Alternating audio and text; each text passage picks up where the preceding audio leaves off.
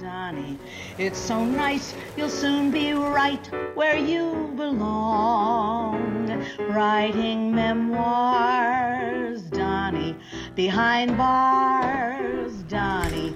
Once the birth that cursed the earth to Leavenworth has gone, the tax you owe, Donnie, your last hope, Donnie. All the lies that we despise at last will end. Is a rigged election 100%? You're locked up, sucker. I can just hear your butt pucker. Donnie, you're done. We're free at last. Pack up the clan and make it fast. We never want to see your big fat ass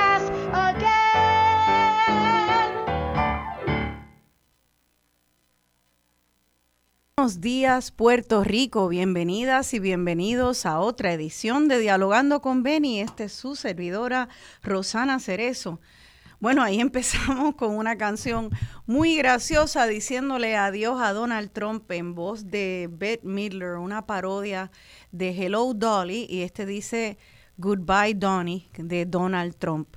Y pues eh, son muchos los que se alegran de que se haya ido Trump, muchos están eh, lamentándose y como sabemos ya, pues que en ese intento de sublevación, la toma del Capitolio, eh, hemos visto plasmado cómo eh, esas masas extremistas derechas que ya se han envalentonado y han asumido categoría de terrorismo doméstico, están ahí, están ahí todos, el FBI los está velando, en los Estados Unidos finalmente la, las instituciones de gobierno han dado el brazo a torcer y han dicho y han aceptado que el terrorismo doméstico de la derecha es el riesgo mayor de terrorismo a esa nación. Eh, el presidente Biden entonces entra a un nuevo término con todo eso detrás y pues ha sido, ha dado mucha esperanza a algunos. A la izquierda de Estados Unidos entiende que será más de lo mismo. Los demócratas piensan más de lo mismo con, con, menos toxicidad, es lo que he leído en la prensa de, de izquierda. Eh, y, y, sin embargo el pueblo eh, eh, demócrata, del Partido Demócrata y muchos independientes, y les diré y les confieso yo también, yo creo que el mundo también respira un suspiro de alivio de que Trump se haya ido y Biden haya entrado. ¿Cuáles son los, los retos de una presidencia Biden y qué fortalezas también tendrán en este término? Pues vamos a analizar eso ahora. Ya entramos de lleno con mi hermano Francisco Javier Cerezo, que está desde Miami. Creo que ya lo tenemos en línea telefónica. Buenos días, Francisco. Hola, buenos días, Rosana. Buenos días a ti, a todos los amigos Radio Escucha. Buenos qué, días a todos. Qué bueno tenerte, Javier. Un gusto estar con ustedes. Pues mira, eh, por, vamos a entrar ya en materia. Creo que es un tema que la gente ha estado bastante enchufada eh, escuchando, ¿verdad? Todo lo que ha pasado desde la manera calamitosa en que se fue Trump, el residenciamiento que viene por ahí. Eh, tú siendo una persona activa en el Partido Demócrata, a mí me interesaría hablar contigo sobre eso que eh, acabo de mencionar, ¿cuáles son los retos, en tu opinión, de este nuevo presidente Biden y cuáles son las fortalezas? Además, ¿qué es lo que podemos, eh, cuando hablamos de que vamos a, a, respirar y a sentir un alivio, cómo se va a ver ese alivio? Eh, buenos días nuevamente y, y, feliz siempre de estar con ustedes y contigo, Nani. Eh, mira, yo creo que el reto que más evidente, dicho por la misma, por el mismo presidente Biden, es hacerle frente a la crisis del COVID. Eh, hemos visto, eh, sabíamos todos que estábamos pendientes que, que Trump y su administración estaban manejando lo del COVID con los pies, o sea, todos lo sabíamos, nos sospechábamos que estaba mucho peor. Ah, cara, se nos ha ido, se nos cayó de la línea con Francisco, lo vamos a, a tratar de, de resumir nuevamente. Sí, este, hablando sobre este primer reto, que es el control de la pandemia del COVID, muchos han dicho que eh, Trump sencillamente no tenía un plan y Biden de inmediato entró con un plan y un plan muy afirmativo. Tenemos a Francisco en la línea. ¿Me escucha, Francisco? Sí, te escucho. Eh, recordarán, y perdone que se cortó la llamada, eh, recordarán que, que Trump eh, y la administración Trump, eh, y ya no estar hablando de Trump, porque eh, en un momento hay que tener cuidado de hablar más de la visión y el plan concreto que está haciendo Biden y juzgarlo a él en los méritos o criticarlo en los méritos y no siempre estar refiriéndonos a Trump y las ineptitudes y la corrupción, pero la realidad es que esto, en esta etapa tanto tiene que ver con el desmadre que este señor dejó que hay que hay que enfatizar ciertas cosas. Él por mucho tiempo estaba hablando de este programa que le llamaban eh, Project eh, Warp Speed, ¿no? Que era esencialmente el proyecto a toda velocidad, a todo vapor. Y había, y, pero en verdad no había detalles de ese programa, de que era en teoría un programa que se estaba manejando, el programa de logística coordinada con la rama ejecutiva, incluyendo las Fuerzas Armadas, para la distribución de la vacuna, ¿no? No solamente para una para que se hiciera una vacuna a un, a un paso acelerado, sino que una vez estuviera se distribuyera y que efectivamente no solamente se distribuyera, sino que se le pusieran los brazos a las personas. Entonces, ahí nunca hubo mucho detalle, pero se, él seguía diciendo en sus conferencias de prensa que eso iba a ser fantástico, eh, que estaba todo ya organizado. Bueno, una de las tragedias es que con 400 mil muertes ya para el día de la toma de posesión ya habían muerto más de 400 mil personas bajo Trump en los Estados Unidos solamente. Tal plan prácticamente no existe, o sea, es un esqueleto de un plan sin mucho detalle. Eh, eso y para colmo complicada la situación con que, como bien saben, durante el periodo de transición la administración Trump no colaboró como normalmente hace. Una vez ya están los resultados de la elección, hay un proceso bien ordenado como regla general de un gobierno a otro, independiente de si haya sido Bush a Obama, Obama al mismo Trump, siempre colaboran y hay una transición ordenada precisamente para que temas como este, eh, que son sumamente complicados, pues efectivamente eh, esa colaboración llegue a que hay una continuidad y que eh, en este caso lamentablemente eso, no sucedió y ha llegado la administración Biden a darse cuenta que efectivamente era simplemente las cuatro esquinas, más o menos un esqueleto, como un bosquejo de lo que se tenía que hacer, pero habían hecho muy poco. Así es que la administración Biden, yo creo que una de las cosas por las cuales más se va a juzgar ahora en estos primeros 100 días es su habilidad eh, de implementar un plan genuino de distribuir. Ellos han dicho, se ha dicho que van a, van a, la meta es 100 millones de vacunas en los primeros 100 días eh, y que posiblemente más. Pues su habilidad de hacer eso a nivel de todos los estados, incluyendo Puerto Rico, eh, otros territorios, eh, yo creo que va a ser la medida a través del cual más se le va a estar evaluando a la administración Biden, porque eso domina tanto las vidas de todos, que yo creo que el pueblo se va a estar fijando mucho en eso. Como parte de eso también, no solamente el plan COVID respecto a poner las vacunas propiamente, sino todas las otras cosas ¿no? que vienen con eso, el plan de ayuda federal a los, a los pequeños negocios, a los individuos que están teniendo dificultad eh, con sus obligaciones económicas, eh, a volver a abrir las escuelas, a tener más centros para hacer pruebas, ¿no? Eh, porque eso también ha sido un reto.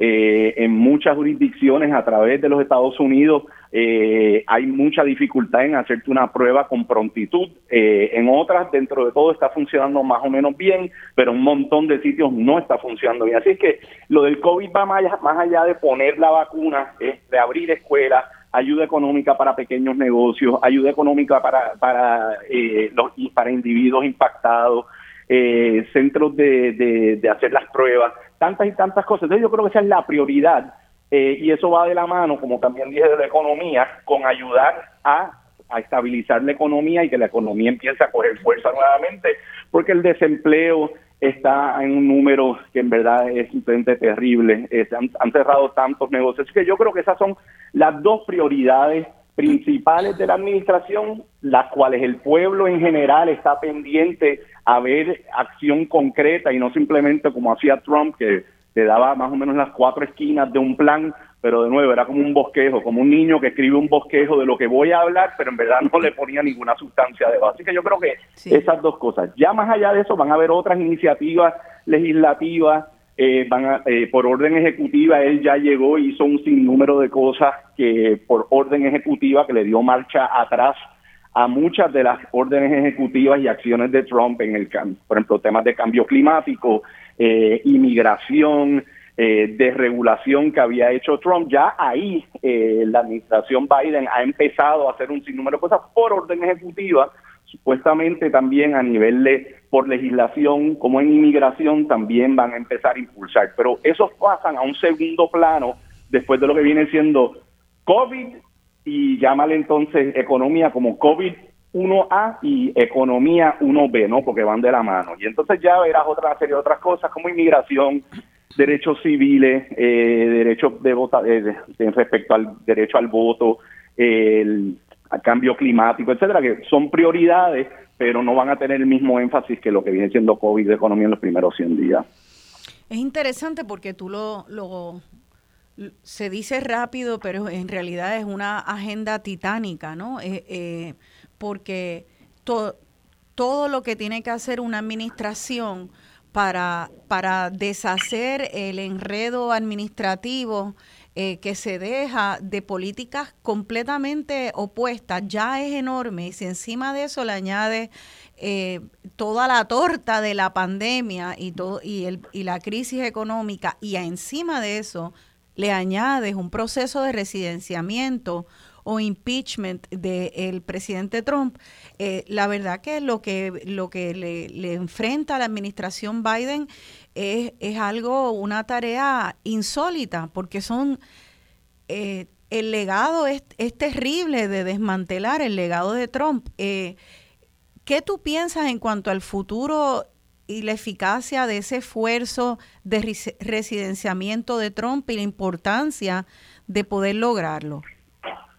Mira, eh, una, un comentario en general. La realidad es que la tarea es simplemente enorme, pero ya estamos viendo que el tú contratar, eh, reclutar personas a tu administración que son competentes, eh, no estar eh, interfiriendo políticamente. Esto se puede ver en el caso de lo de Fauci que todos conocemos, porque hay un sinnúmero de personas que han nombrado que son muy competentes, pero que el pueblo en general está empezando a conocerlos ahora. Por ejemplo, eh, Janet Yellen como la directora, eh, la secretaria de, del, del Tesoro, eh, hay una serie de personas que ya poco a poco se les va a ir conociendo, y ya va a estar a cargo de, política económica, pero utilicemos el ejemplo de Fauci como el, como el más claro, que todo el mundo lo conoce.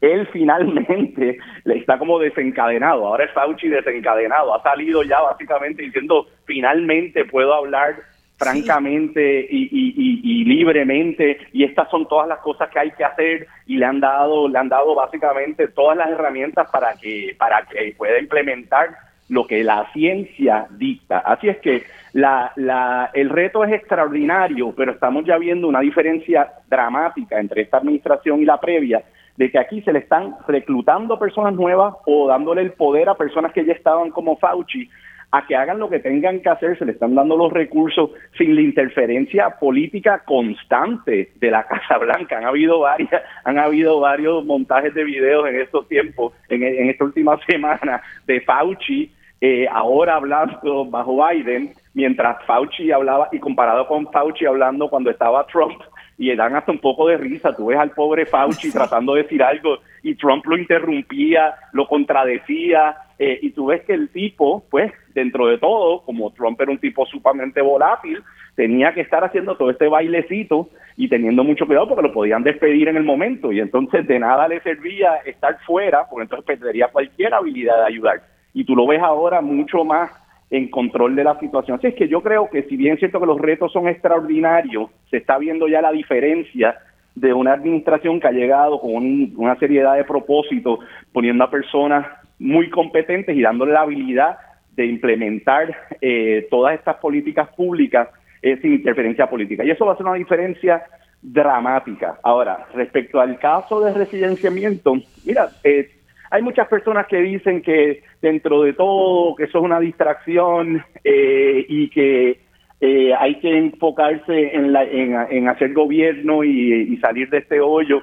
Y eso es cierto, pero la realidad es que se pueden hacer ambas cosas a la misma vez. O sea, nadie, eh, el proceso de, residenciamiento de Trump es un caso, es como es un, para empezar que eh, las ofensas son tan graves eh, fue tan terrible lo que sucedió que tú simplemente decir allá, como el tipo no está, eh, pues vamos a olvidarnos de esto. Pues no, o sea, cuando un crimen se comete, eh, ahí tiene que tener consecuencias y simplemente porque él ya entonces no está en la Casa Blanca, decir, ah, bueno, pues entonces casi como que paso de paloma y nos olvidamos. Eso sería simplemente crear un precedente terrible de que tú puedes llevar un atropello, un asalto a las instituciones civiles y a la democracia y no tener consecuencias. Así que eh, las acciones tienen que tener consecuencias, no solamente para Trump en el caso del residenciamiento, sino a todos aquellos que le rieron las gracias, una serie de congresistas y senadores y una serie de otras personas que todavía se está investigando quiénes son. Todas esas acciones tienen que tener consecuencias. Simplemente decir, ah, él ya no está, paso de paloma, no olvidamos, simplemente eh, sería un precedente terrible. Y oye, hoy día tú bien sabes cuántas personas están presas por unos crímenes menores, o sea, por crímenes menores. Hay muchachos y muchachas en todos los, en, todos los estados, en Puerto Rico, eh, presos por muchos años por unos crímenes menores que no tienen nada que ver con todas las, atrocidades que, que, cometió este señor. Murieron cinco personas en el Capitolio, cinco personas murieron. Y entonces simplemente decir paso de paloma, en verdad eso no sería aceptable. Ahora bien, a la preocupación de que si tú puedes llevar un juicio y también atender las agendas de gobierno, yo creo que la respuesta es claramente que sí. O sea, el Senado completo no está enfocado en un juicio todo el día. Hay, el gobierno sigue funcionando, están todos los distintos eh, departamentos, eh, todos los ministerios eh, del gobierno funcionando. O sea que el gobierno va a continuar funcionando, pero se, se tiene que atender este caso. El caso va a empezar en febrero eh, y una vez comience se anticipa que durará varias semanas. Así es que de que habrá un elemento así de una distracción por par de semanas, ciertamente a nivel mediático, eh, pues sí, sin duda. Eh, eso sucederá porque es, parte es parte de, ¿no? O sea, en Estados Unidos, sea, sea las vistas de Irán contra, fuera en su momento el caso de O.J. Simpson, siempre hay un nivel de sensacionalismo mediático. Así es que la atención nacional mediática, sin duda, va a estar enfocada en este juicio por par de semanas. Pero tienes que poner eso en la balanza y decir, bueno, que para no tener un poquito esa distracción de par de semanas, yo simplemente lo veo un paso de paloma y que esta gente se salga con la suya, eso sí que no sería aceptable. De todos modos, se va a poder seguir gobernando, se van a poder seguir, seguir implementando política pública, y una de las cosas que tiene que trabajar entonces Biden, y eso obviamente es importante que lo haga y hay que reclamarle, es asegurarse que la administración Biden y, la, y el Congreso Demócrata siga gobernando y siga impulsando agendas de política pública, aún durante los, días que estén llevando el juicio eh, contra Trump y sus secuaces. Sí, yo me, yo me imaginaría que mientras sucede ese juicio de residenciamiento, eh, tiene que estar todo el Senado concentrado en eso y la mayoría de los senadores estarán presentes. Creo que en el último juicio de, de residenciamiento estaban completo el Senado presente.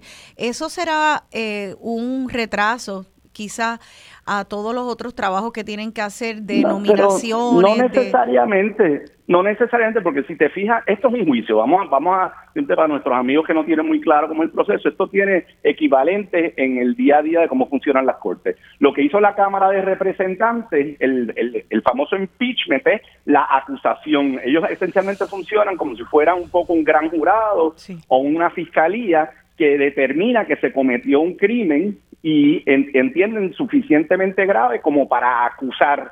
Y ahora lo que pasa es a, la etapa del juicio en el Senado. Así es que, del mismo modo que en un caso normal, pues mira, hay veces hay casos que se ven cuatro horas por la mañana, hay casos que se ven ciertos días, o sea, tú y yo lo sabemos porque eh, pues, tuvimos la dicha criando con mami como juez, o sea, sabemos que ella manejaba múltiples cosas en un día, en un día determinado. Habían casos, es cierto, que ocupaban 100% de su tiempo por un periodo de tiempo determinado, pero una de las cosas que se ha discutido ya y que son parte de las reglas del juego que se están se están eh, discutiendo ahora mismo a nivel del Senado, por el, senador Schumer, que es el nuevo líder de la mayoría eh, de, los, de los demócratas en el Senado, es quizás entonces venir y crear eh, quizás una parte inicial, puede ser un comité designado que, que haga todo, agregar toda la evidencia y manejarlo a nivel de un comité específico, a diferencia de la totalidad del Senado. Obviamente la totalidad del Senado tiene que votar,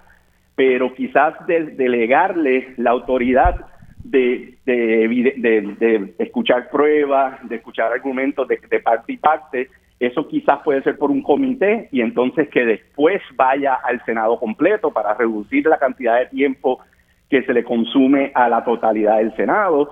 Otra posibilidad que se está hablando es hacerlo en parte, decir, bueno, pues miren, vamos a hacer esto, vamos a trabajar todos los días, de, a decir, de 8 de la mañana a dos y media de la tarde son temas que no tienen nada que ver con esto, pero de 3 de la tarde a 7 de la noche, por las próximas dos semanas, vamos a ver el juicio. O sea, se están, esos son algunos de los distintos modelos que se están contemplando para asegurarse que se puedan hacer ambas cosas a la vez. De todos modos, eso de nuevo, eso no quiere decir que el gobierno deja de funcionar y está todo el mundo enfocándose en el juicio, pero sí sería el enfoque principal del Senado, quien estaría viendo el juicio durante ciertas horas, durante varias semanas.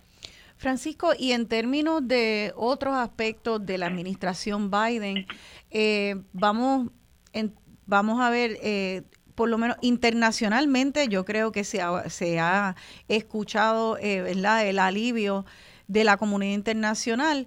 ¿qué, ¿Qué tú anticipas en términos de la recepción de Biden? Eh, y, qué obstáculos puede tener porque tal vez la, reputación de los Estados Unidos ha sido tan comprometida que él tenga que empezar ahí a, sanar heridas. Sí, mira, mira yo, yo, eh, de nuevo, hay que tener cuidado, no siempre estar refiriéndose a Trump, pero el contraste es tan dramático. Esto es una persona que dentro de todo llega con, con una historia de vida, de ser un servidor público, con cierta humildad, con cierta decencia, con una empatía.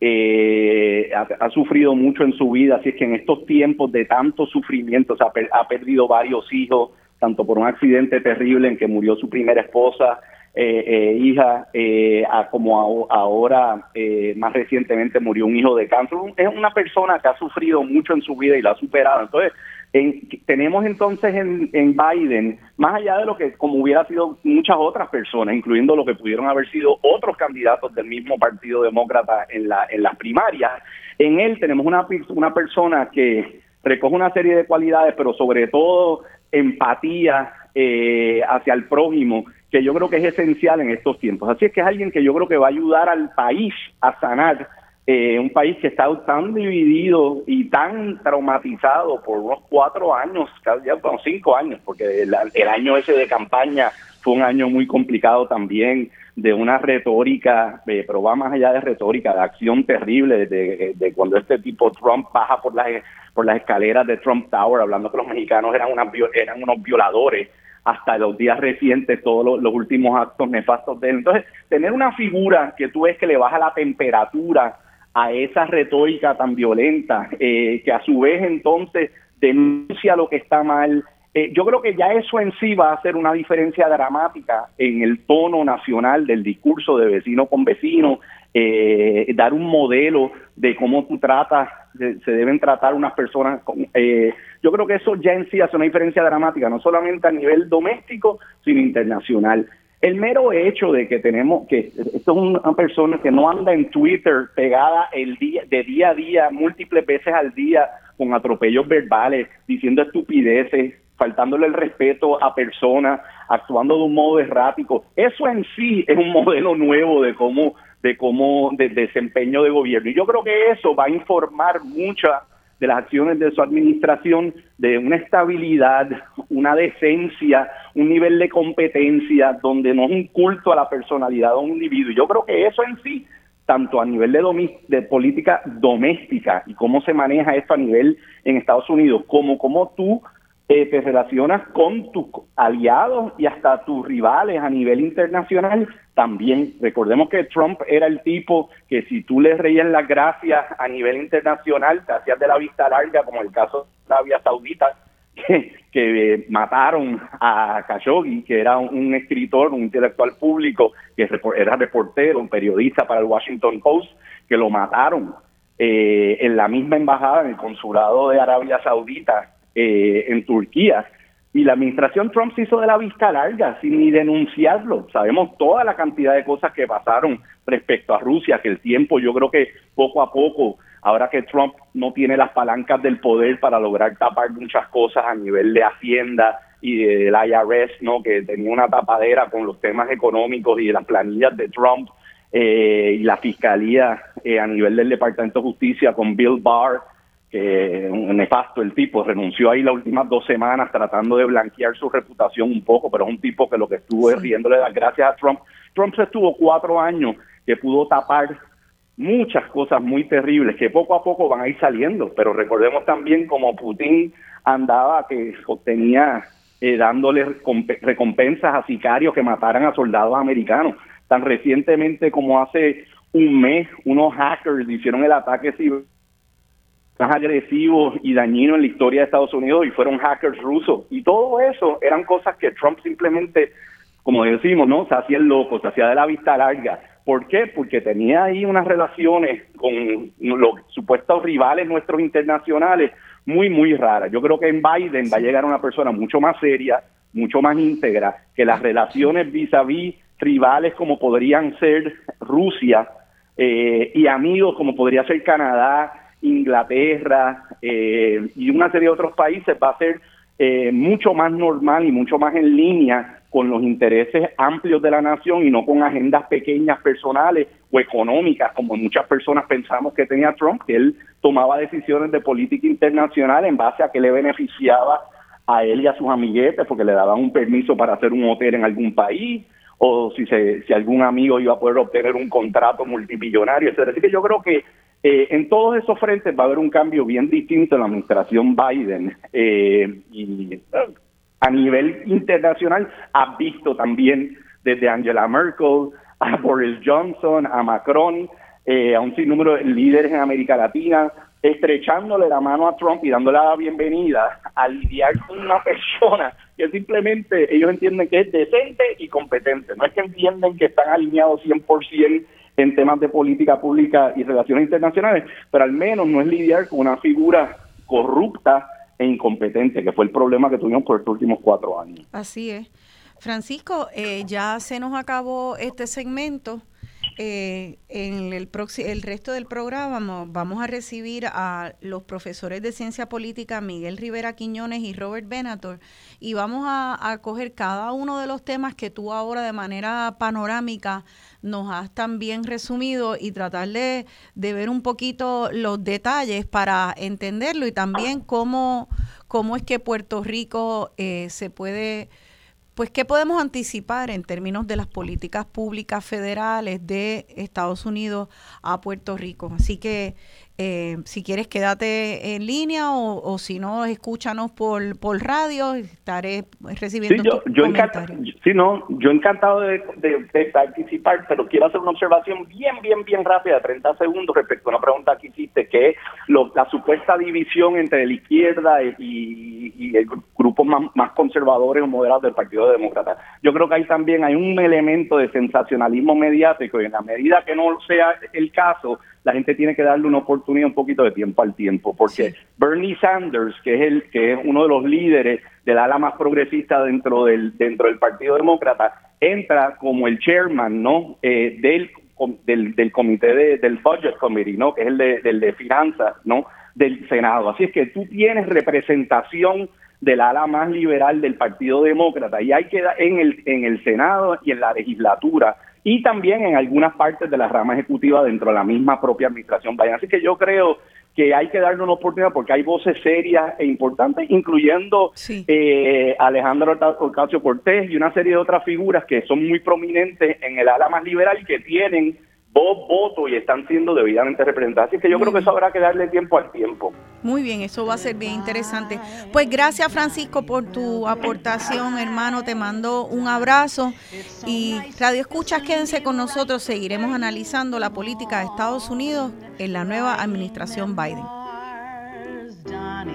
Behind bars. Donnie, once the birth that cursed the earth to Leavenworth has gone. The tax you owe, Donnie, your last hope, Donnie. All the lies that we despise at last will end. Aquí de vuelta dialogando con Benny, yo soy Rosana Cerezo y estamos hablando sobre el, la partida del presidente Trump, su legado y cómo lo manejará la administración de la presidencia Biden, además de qué podemos esperar tanto para eh, política nacional de Estados Unidos, la política de Estados Unidos hacia Puerto Rico y Estados Unidos en el mundo. Para eso hablamos anteriormente con mi hermano Francisco Javier, que se va a quedar en línea escuchando de manera más pasiva y entra si, quiere, si puede hacer algún comentario. Se va a hacer su cafecito por ahí. Y vamos a recibir ahora a dos profesores de ciencias políticas, uno de aquí del patio eh, de la Universidad de Puerto Rico, recinto de Río Piedras, Miguel Rivera Quiñones, y el otro también boricua de la diáspora, eh, profesor en la Universidad de Connecticut, Robert Venator. Creo que los tenemos, ajá, los tenemos los dos ahí en Skype. Saludos, compañeros. Buenos días.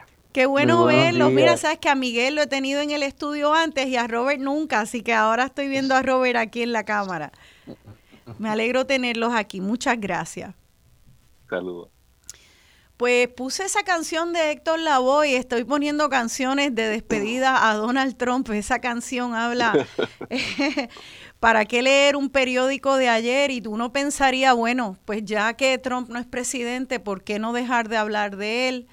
Pero creo que no es tan fácil eh, sencillamente borrón y cuenta nueva porque a pesar de que no ganó como presidente de los Estados Unidos, sabemos que votaron por él un número récord de personas y está muy afianzada la derecha en Estados Unidos y ese legado eh, de la derecha. Entonces a la administración eh, Biden se, la, se le va la vida en poder desarticular eso y son muchos los, los temas.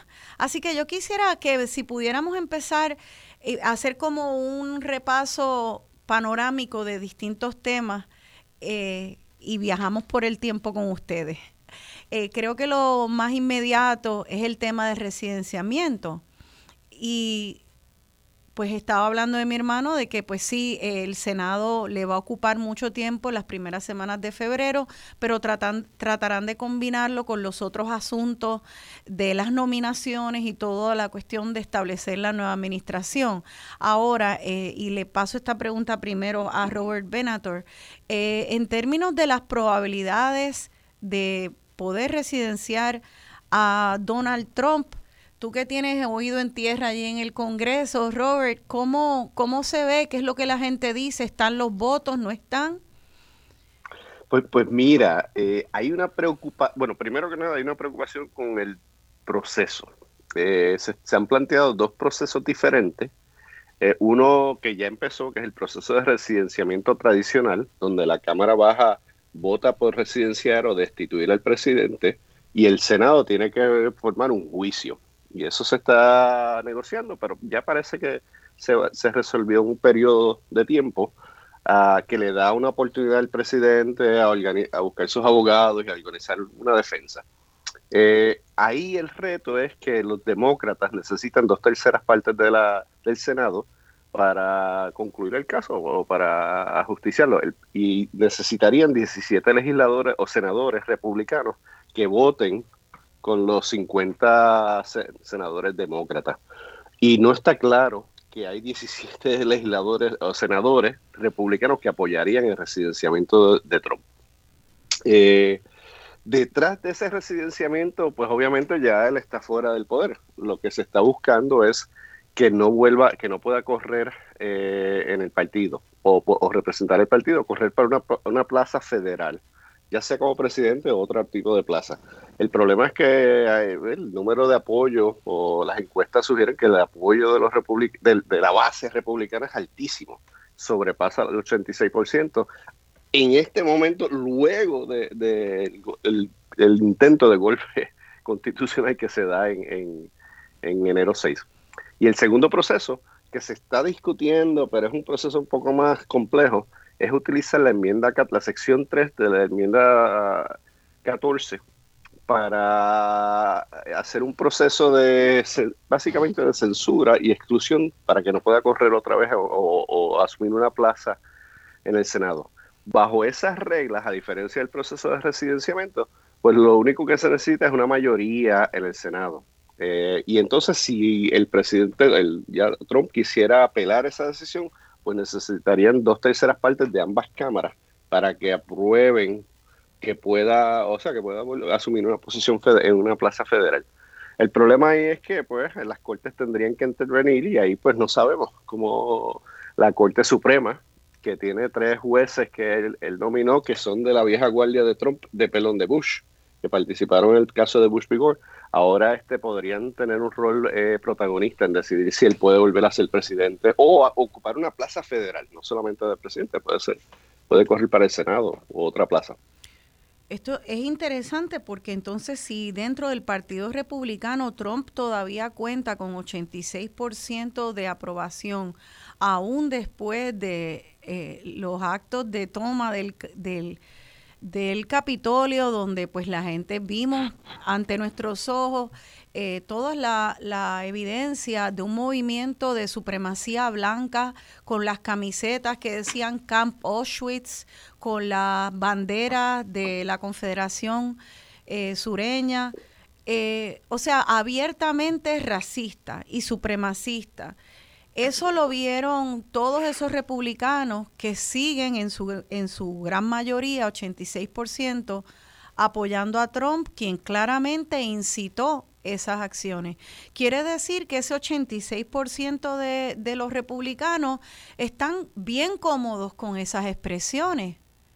Y entonces, ¿cómo es que eh, eh, eh, si los senadores republicanos quieren responder a su base, podríamos contar con un, un voto para residenciamiento. Miguel, te veo diciendo que no, ¿verdad? Como que si fuéramos a apostar, los números no se ven bien. Mira, yo creo que este, yo quisiera partir de la premisa, ¿verdad?, de que si bien Trump está fuera del gobierno, la era Trump no se ha acabado. hay que comprender que en Estados Unidos se ha dado un giro en estos últimos cuatro años y claro, esto es una interpretación de lo que quizás era una noción eh, de un nacionalismo cívico está en los, partidos tradicionales, ¿verdad? mainstream estadounidenses, identificados en los valores americanos de libertad, democracia, propiedad privada, ley y orden, que básicamente van a ser esos principios que inclusive sectores conservadores van a hacerse eco en la década de los 70, dentro, 60, dentro del movimiento de los derechos civiles, ¿verdad? No hay que olvidar que fue un tejano, ¿verdad? Lyndon B. Johnson, precisamente el que aprueba e impulsa esa medida de, los derechos civiles. No hacía que había un consenso dentro de los partidos y los componentes de las élites estadounidenses de ese nacionalismo cívico, ¿verdad? Fundamentado en la idea y en los valores que representa América, ¿verdad? O que ellos dicen representar.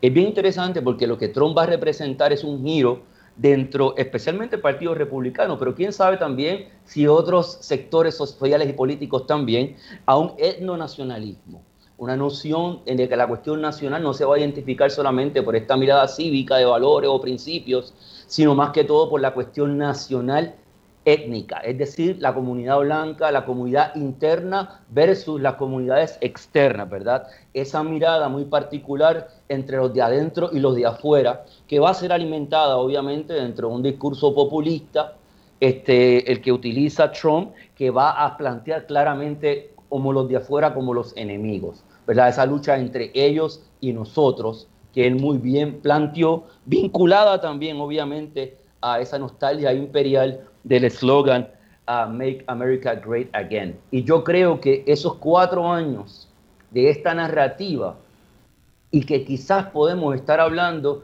de que la fábrica política estadounidense, algunos componentes importantes han hecho una transición a esos componentes más cercanos del nacionalismo étnico y que quizás el Partido Republicano, contestando un poco o tratando de dar una interpretación o una contestación a tu pregunta, quizás la base del Partido Republicano, una parte importante de esa base ha transitido hacia esa noción étnico-nacionalista y hacia esa visión nostálgica imperial que presenta Trump, y más importante aún, la base material de este, el efecto Trump, sigue existiendo. Es decir, el factor de la gran desigualdad económica que se ha gestado en los Estados Unidos en los últimos 40 años, la pérdida de condiciones de vida relativamente decorosas para los sectores blancos estadounidenses, que dentro del acuerdo de la posguerra entre 1945 y 1980 tuvieron un espacio relativamente privilegiado dentro de la economía estadounidense. Y digo privilegiado vis a vis los sectores negros, latinos o migrantes.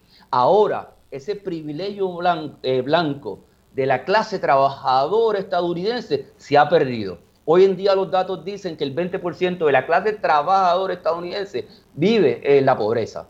20% de la clase trabajadora, no estamos hablando de desempleados, estamos hablando de personas que tienen trabajo y viven dentro de la pobreza. Así que es interesante porque esa es la base material. Y es interesante también, y yo soy bien eh, cauteloso con la efervescencia que ha causado Biden, porque tenemos que recordar que Trump vino después de dos, de dos, de dos de Obama.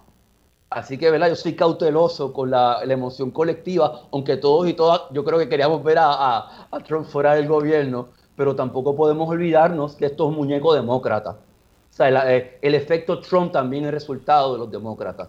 Así que yo creo que ahí están los grandes retos hacia el futuro.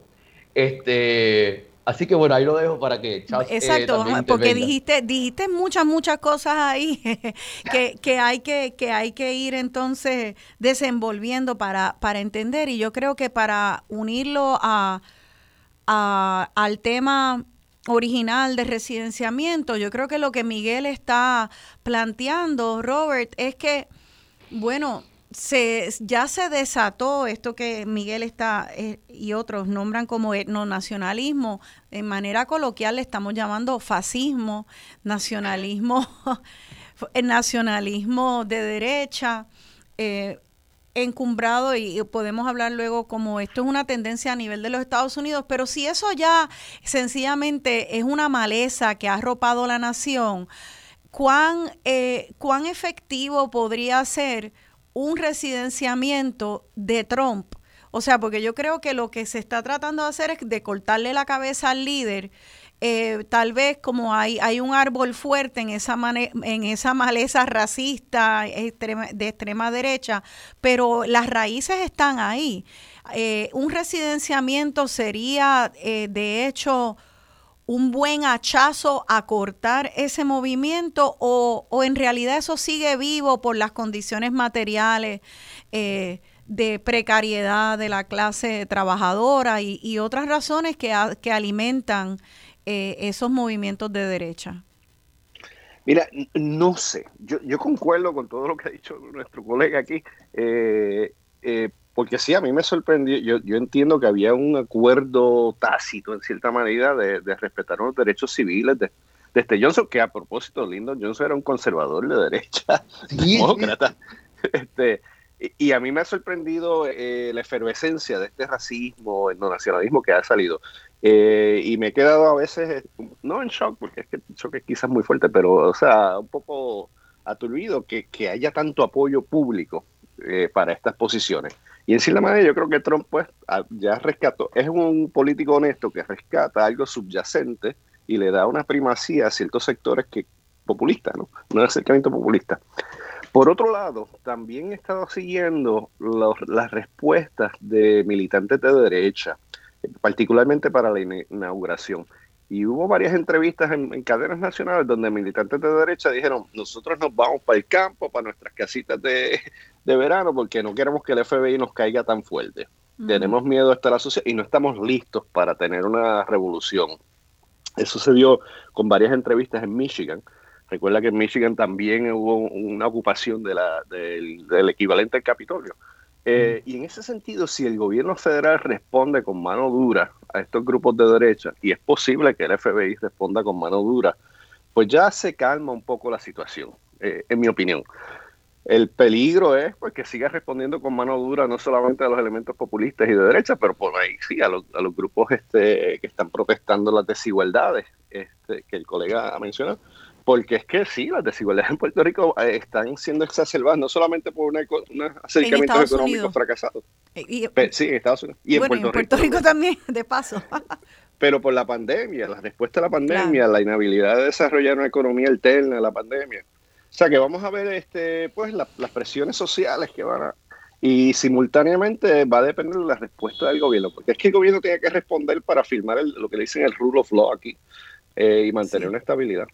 Y, ahí vamos a ver cómo responde el gobierno de eh, Biden. Esto, esto es un balance que yo creo que es así eh, en, en, en, otros temas, no solamente los de actos violentos políticos, sino eh, también con delincuencia normal, con la criminalidad normal. Esa combinación de cuánto tú usas el brazo del Estado para eh, para ser punitivo contra un acto delincuente versus cuánto tú atiendes las raíces y haces prevención, porque gran parte de esa criminalidad sabemos que se debe a injusticia económica, a pobreza que lleva a la gente a esto. Entonces estamos hablando aquí de lo mismo, pero en su expresión político nacional, ¿verdad? Ese caldo de cultivo de una sociedad cada vez más polarizada, con ricos billonarios, cada vez más billonarios, estratosféricamente billonarios, ya la palabra millonario eh, se quedó atrás hace rato, y personas que aún trabajando dos y tres trabajos viven en la pobreza.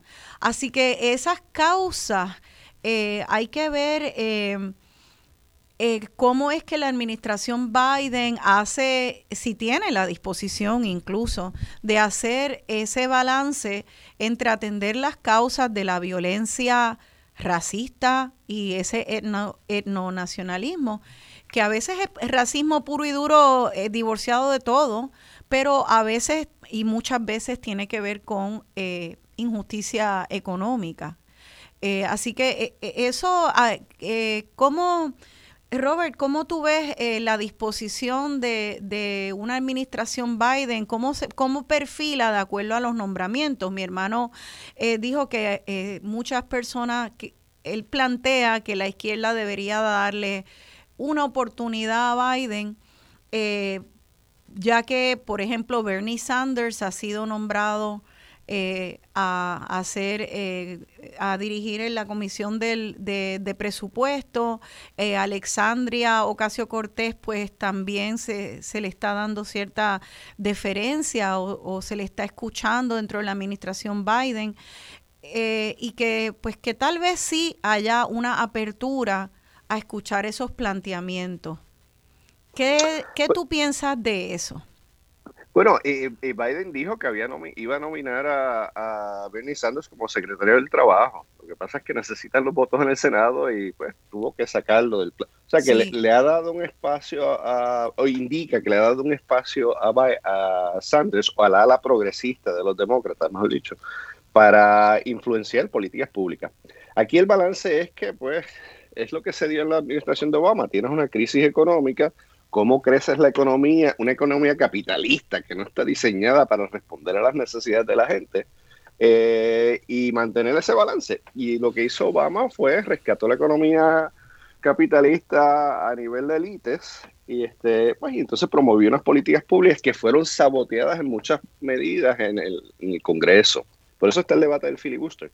Eh, y el caso clásico aquí es el, el Obamacare, o sea, el programa de salud médico hasta ahora, lo que he visto de los anuncios de la administración de Biden para los nombramientos de secretarios, de las políticas públicas, de las órdenes ejecutivas, es que Biden está consciente de los errores de Obama y ha dicho que va a tratar de responder a algunos de esos, particularmente en el área de inmigración. Eh, pero simultáneamente también ha adoptado la misma política de Obama. Eh, Janet Yellen, eh, Yellen es la secretaria de, de Comercio, perdón, del Tesoro, y, pues se ve, vamos en esa dirección porque es que la economía está colapsando.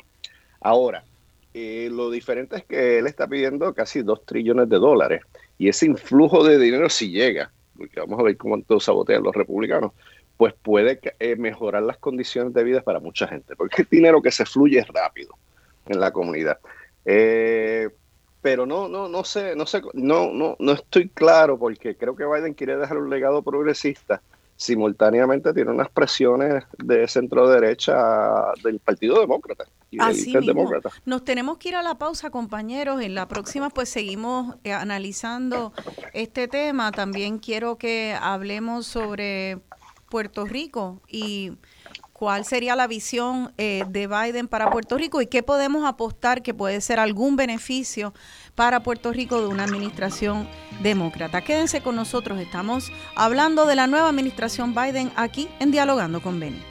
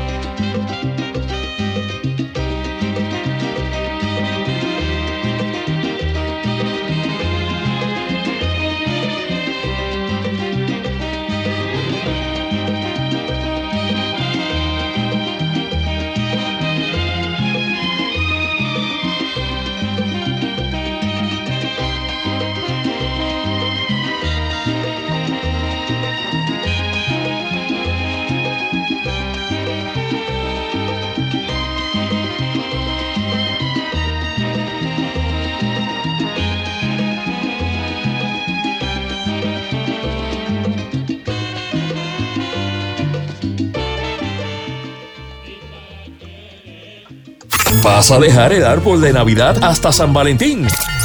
No importa, no importa. La celebración aquí también sigue. WSKN 1320 San Juan, WKJB 710 Mayagüez, WDEP 1490 Ponce, WLEY 1080 Calle, WKFE 1550 Yauco y en el 93.5 FM en todo el oeste. Radio Isla 1320. Somos el sentir de Puerto Rico para el mejor contenido multimedia en noticias. Síguenos en Instagram como Radio Isla TV.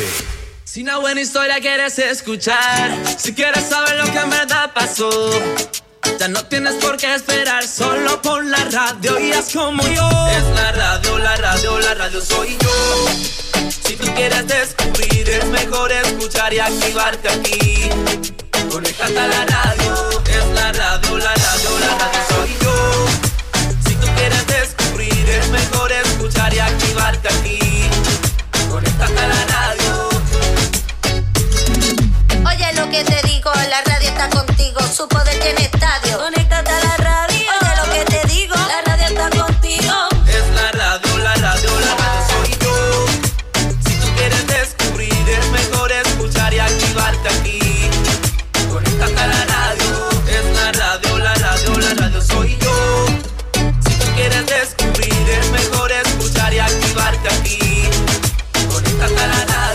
El análisis de la situación actual del país no se detiene y los domingos llega con voces diferentes a Radio Isla, fuera de líneas partidistas, con un diálogo respetuoso y constructivo. Voz Alternativa con Marcia Rivera. Voz Alternativa todos los domingos a las 11 de la mañana por Radio Isla 1320 y radioisla.tv. Nos levantamos contigo. Nuestra cadena se hace más grande. Radio Isla le da la bienvenida a WABA 850 AM. La Grande. Nuestra nueva afiliada en Aguadilla. Conectándose con nosotros mañana y tarde. La información más completa de nuestra programación en Aguadilla la escuchas por WABA 850 AM. La Grande. Somos Radio Isla 1320. 15 años siendo el sentir de Puerto Rico. De 10 de la mañana a 12 del mediodía, tú escuchas Dígame la verdad. Somos Radio Isla 1320 y radioisla.tv. Estás conectado a Radio Isla. Radio Isla. La única con la plataforma digital. La única con la plataforma digital más completa en Puerto Rico y el Caribe. Radio Isla Móvil. Radioisla.tv. Si aún no la tienes, baja ahora nuestra aplicación Radio Isla Móvil. Noticias de último momento y contenido único y exclusivo de Radio Isla. Radio Isla Móvil. Conéctate al futuro hoy con Radio Isla. Radio Isla. Es tiempo de conectarte. Síguenos en Facebook como Radio.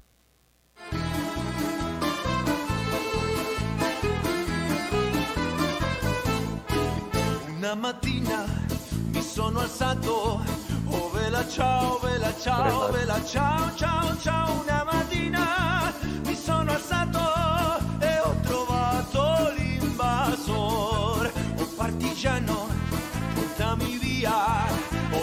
ciao, vela ciao, vela ciao, ciao, ciao, partigiano, portami via, che mi sento di morire.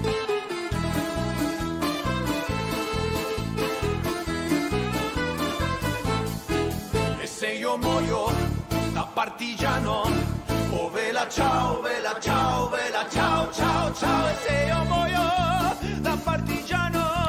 Aquí de vuelta dialogando con Beni, yo soy Rosana Cerezo y estoy dialogando con los profesores de Ciencias Políticas Miguel Rivera Quiñones y Robert Venator. Ahí comenzamos la, el segmento con la canción de Bella Chao, que mucha gente la conoce por la casa de papel, pero en realidad pues es una canción folclórica italiana del siglo XIX que luego se revivió en el siglo XX este, como parte de la resistencia italiana al fascismo de Mussolini allá en Italia y ahora pues eh, la gente se ha popularizado por esta serie de Netflix, pero en realidad pues eh, es un canto a la resistencia fascista. Entonces la puse porque quiero que hablemos sobre el crecimiento de estos movimientos.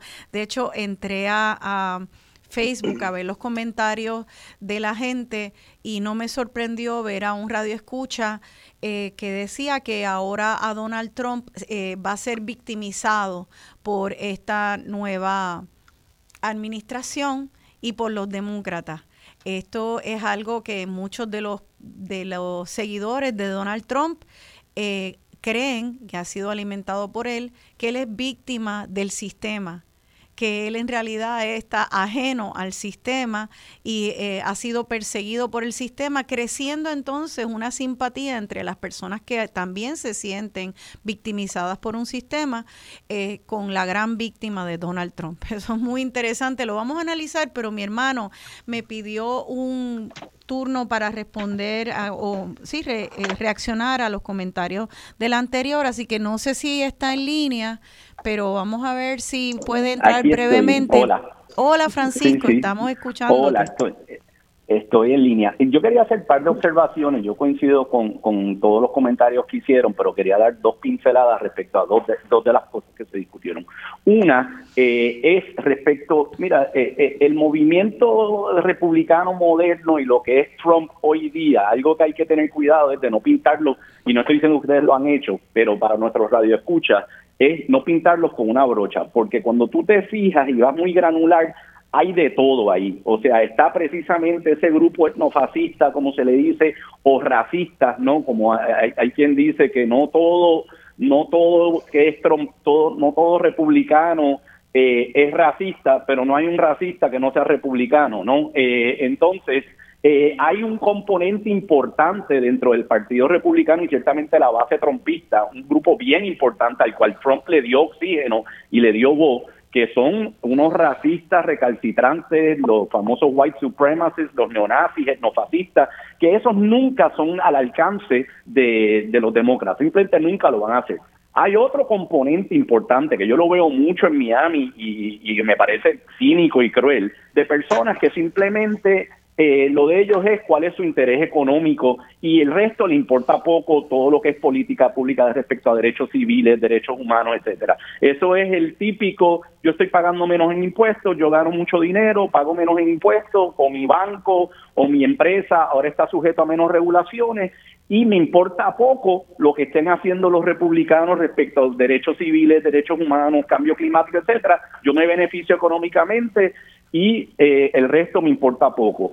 E, ese también es un grupo bien difícil de alcanzar por el Partido Demócrata, pero hay una base que es precisamente la que comentó uno de los, de los miembros, eh, de los, de los dos invitados, no, me acuerdo cuál de los dos fue el que lo comentó, pero efectivamente este grupo que le llaman medio, ese grupo olvidado, ¿no? De estos blancos de que la posguerra, clase trabajadora que tuvieron este, este boom de los años 50, 60, que ya en los 80 había empezado a sufrir mucho bajo administraciones republicanas y demócratas. O sea, yo me acuerdo de la película, haberla visto en la universidad, el documental Roger and Me de Michael Moore, que fue yo creo que el primero, uno de los primeros documentales de Michael Moore, que lo que hablaba era de esta masa de personas, de trabajadores eh, que trabajaban en las fábricas de automóviles en, Michigan, que estaban siendo desplazadas por todas esas corrientes de globalización, etcétera, y él, eh, y eso fue, qué sé yo, 1988, 1989, eh, mientras todavía Reagan eh, de la devastación de políticas públicas bajo Reagan, que después continuaron bajo Bush, Clinton, el otro Bush y la realidad es que Obama también. Ese grupo eh, desafectado de blancos también eh, es parte importante de esta base trompista. Y yo sí creo que ahí los demócratas no tuvieron el juego de pie durante ciertamente los años de Obama o de Clinton, eh, de hablarle y alcanzar a esa a ese segmento que del electorado republicano y yo creo que ahí hay una posibilidad importante eh, para Biden de llegarle a esa gente. Esto no nos son personas racistas ni etnofascistas y ciertamente no son ni los ricos ni los poderosos que se están beneficiando por recortes tributarios, pero sí responden a una angustia eh, económica, una inseguridad socioeconómica que yo creo que a través de ciertas acciones claras de política pública, una administración Biden, si se la juega bien, puede llegar a un grupo importante de votantes que no necesariamente tienen que continuar siendo parte del Partido Republicano. Esa era la primera observación. Y la, y la segunda, rápida, que la de más breve, es respecto al Partido Republicano, parte de este juicio de residenciamiento a, Trump le tienen pánico muchos de los republicanos. Públicamente no le llevan la contraria, pero tras puertas cerradas muchos de ellos quieren salir del tipo. Uno ha visto que el mismo Mitch McConnell le está dando, que es el líder de los republicanos en el Senado, le está dando oxígeno a esto, porque públicamente tiene que tener mucho cuidado lo que dice, porque Trump tiene una base que milita y milita en las primarias, y por eso es que le tienen pánico, porque no necesariamente es una super mayoría, pero son una mayoría en las primarias muchas veces, entonces le tienen pánico. Pero yo sí creo que este juicio puede ayudar a desenmascarar mucho de lo de Trump y a disminuir su poder. Yo creo que yo siempre dije que algo bueno de Trump es que él iba a ayudar a desenmascarar mucho de lo que tiene el Partido Republicano, muchas de las cosas más burdas y vulgares del Partido Republicano, ese racismo, etcétera, y efectivamente ha sido el caso pero hay, hay otras personas del Partido Republicano que no lo quieren. Y yo sí pienso que el juicio va a ayudar a desenmascarar muchas cosas de Trump que van a ayudar a bajar la popularidad de él con al menos ciertas partes del, Partido Republicano. Si logran tener los números para efectivamente residenciarlos, esos son otros 20 pesos porque como bien han dicho requiere 17 republicanos y eso puede ser un número que quizás no sea alcanzable. Pero en el proceso va a salir disminuido Trump en términos de su poder y yo creo que muchos republicanos quieren, tras puertas tras puerta cerrada, quieren eso, que Trump se le disminuye el poder porque han estado rehenes al poder que él tiene con esa base que milita en las primarias. Muy bien, imagínate, este, si están gritando Han Mike Pence cuando están subiendo, escalando los muros y Han eh, Mitch McConnell cuelguen a Mike Pence y a Mitch McConnell que eh, eran de los limpiabotas de Trump, tú pensarías que tal vez a esos dos limpiabotas eh, se les sacude un poquito la conciencia y piensan, bueno, este tipo ya llegó a ser peligroso a mí y le tratarían de poner una traba y mover fichas ahí tras bastidores para para por lo menos reducir el poder de Trump. Eh, bueno, está por verse, entonces va a ser bien interesante. ¿Qué les parece si pasamos entonces al tema de la administración Biden y su, su posible efecto a, en Puerto Rico? Este, luego volvemos a traer el tema internacional y fascista y no nacional, que eso eh, sigue ahí, Miguel, y quiero que lo comentemos, por eso traje la canción de Bella Chao. Pero eh, Puerto Rico, en este escenario, no quiero que se me escape, ahora tenemos a un gobernador Pierre Luisi que se ha comprometido a mover la estadidad he escuchado de distintas personas que Pierluisi sí tiene eh, contactos dentro del gobierno federal y el Congreso y los demócratas, gente que de hecho sí le responde a él, y eso hace que muchas personas favorecedoras del estadismo cifren sus esperanzas en que él pueda de hecho adelantar el movimiento de la estadidad para Puerto Rico. Eh, ¿Qué opinas tú de eso, Robert? Tú que estás allá y estás también en conversación con congresistas, ¿cuál, ¿a qué tú apostarías? Mira, a cada llevo años oyendo de diferentes eh, demócratas que apoyan mucho a Pierluisi, que lo quieren, o sea, que, le cae bien, es un tipo que aprecian. Eh, senadores y legisladores en foros públicos principalmente, eh, el problema es, bueno, hay dos problemas fundamentales. Eh, ¿Cómo mover recursos a Puerto Rico con unas instituciones este, medias caóticas en cierta medida o, instituciones locales donde no se sabe si los permisos se van a dar o si el dinero va a llegar o qué va a pasar con los recursos federales? La gobernabilidad famosa, la gobernanza, que pues, la corrupción eh, pues le ha hecho un daño tan grande a la reputación del gobierno puertorriqueño que ahora bueno, sí, sí, es difícil. Y, otra vez, ahí los demócratas quieren mover, han indicado que quieren mover fondos, particularmente soltar los fondos de Post María para ayudar a la reconstrucción. El problema es el manejo de fondos y en ese sentido, yo creo que hasta que no haya lo que acá en los Estados Unidos llaman el rule of law local, donde se respeten las instituciones locales, yo no veo ningún apoyo sustantivo para la estabilidad o un cambio de gobierno. Porque es que la gente no quiere enviar dinero y, hacer, y, facilitar un proceso corrupto, el, público en general. Y hay muchos legisladores que me han dicho a mí, no sé con quién hablar en Puerto Rico, pues no confío, inclusive miembros de mi propio partido, no confío que el dinero llegue. Y el segundo es la deuda, que ya los últimos estimados que me han llegado a mí que va a sobrepasar 200 mil millones de dólares. Y cuando tú tienes esa cantidad de dinero, darle la estadidad a Puerto Rico implica declarar inconstitucional la ley promesa, la Junta y otros mecanismos para responder a las necesidades de la deuda. Pero es un cambio de soberanía dentro del sistema constitucional de Estados Unidos. Que eso, el debate de esta idea, yo no creo que se mueva en ninguna dirección en este momento, eh, hasta que no haya un cambio fundamental para mejorar las instituciones locales que puedan usar dinero para mejorar la economía local. Eh, yo creo que estamos rehenes a, la corrupción en Puerto Rico. Eh, pero sí veo un compromiso del Partido Demócrata para tratar de facilitar más fondos para ayudar a Puerto Rico. Eh, lo veo en dos, dos espacios. A nivel de paridad de fondos, se está debatiendo ahora el caso de Bayo Madero en la Corte Suprema y hay apoyo en el Senado para, para dar, pues, dar paridad de fondos para responder a la pobreza y para facilitar los fondos federales. La pregunta es si, se, si necesitamos la estadidad para que se faciliten esos fondos y como sabemos el, el ELA, o, bueno, no el ELA, o sea, el estatus territorial de Puerto Rico permite legalmente que se muevan recursos a Puerto Rico sin darle la estadidad a Puerto, a Puerto Rico. O sea que veo más fondos, más preocupación con cómo movilizar los fondos, no veo movimiento hacia estadidad, aunque se está discutiendo en todos lados por las implicaciones económicas. Muy bien, buen resumen, Miguel. tu turno al bate. Yo sencillamente quiero añadir algo bien pequeño, y es que adicional de la problemática de la deuda, gran parte de la economía de Puerto Rico gira alrededor de que las empresas transnacionales, principalmente estadounidenses, no pagan impuestos en Puerto Rico. Los principales empleadores, por ejemplo, privados en Puerto Rico hoy en día son Walgreens y Walmart, los cuales no pagan impuestos, casi no pagan impuestos en Puerto Rico. Puerto Rico se han mudado sobre 5.000 personas bajo el Acta 2022 a pagar, a no pagar impuestos esencialmente en Puerto Rico, mientras están movilizando fondos, este, eh, utilizando a Puerto Rico como un paraíso fiscal, movilizando fondos de las Islas Caimanes hacia Puerto Rico y de Puerto Rico hacia las Islas Caimanes. E inclusive les voy a dar un dato muy pequeño. En el año 2019, el 4% de la evasión contributiva global mediante paraísos fiscales se hizo desde Puerto Rico.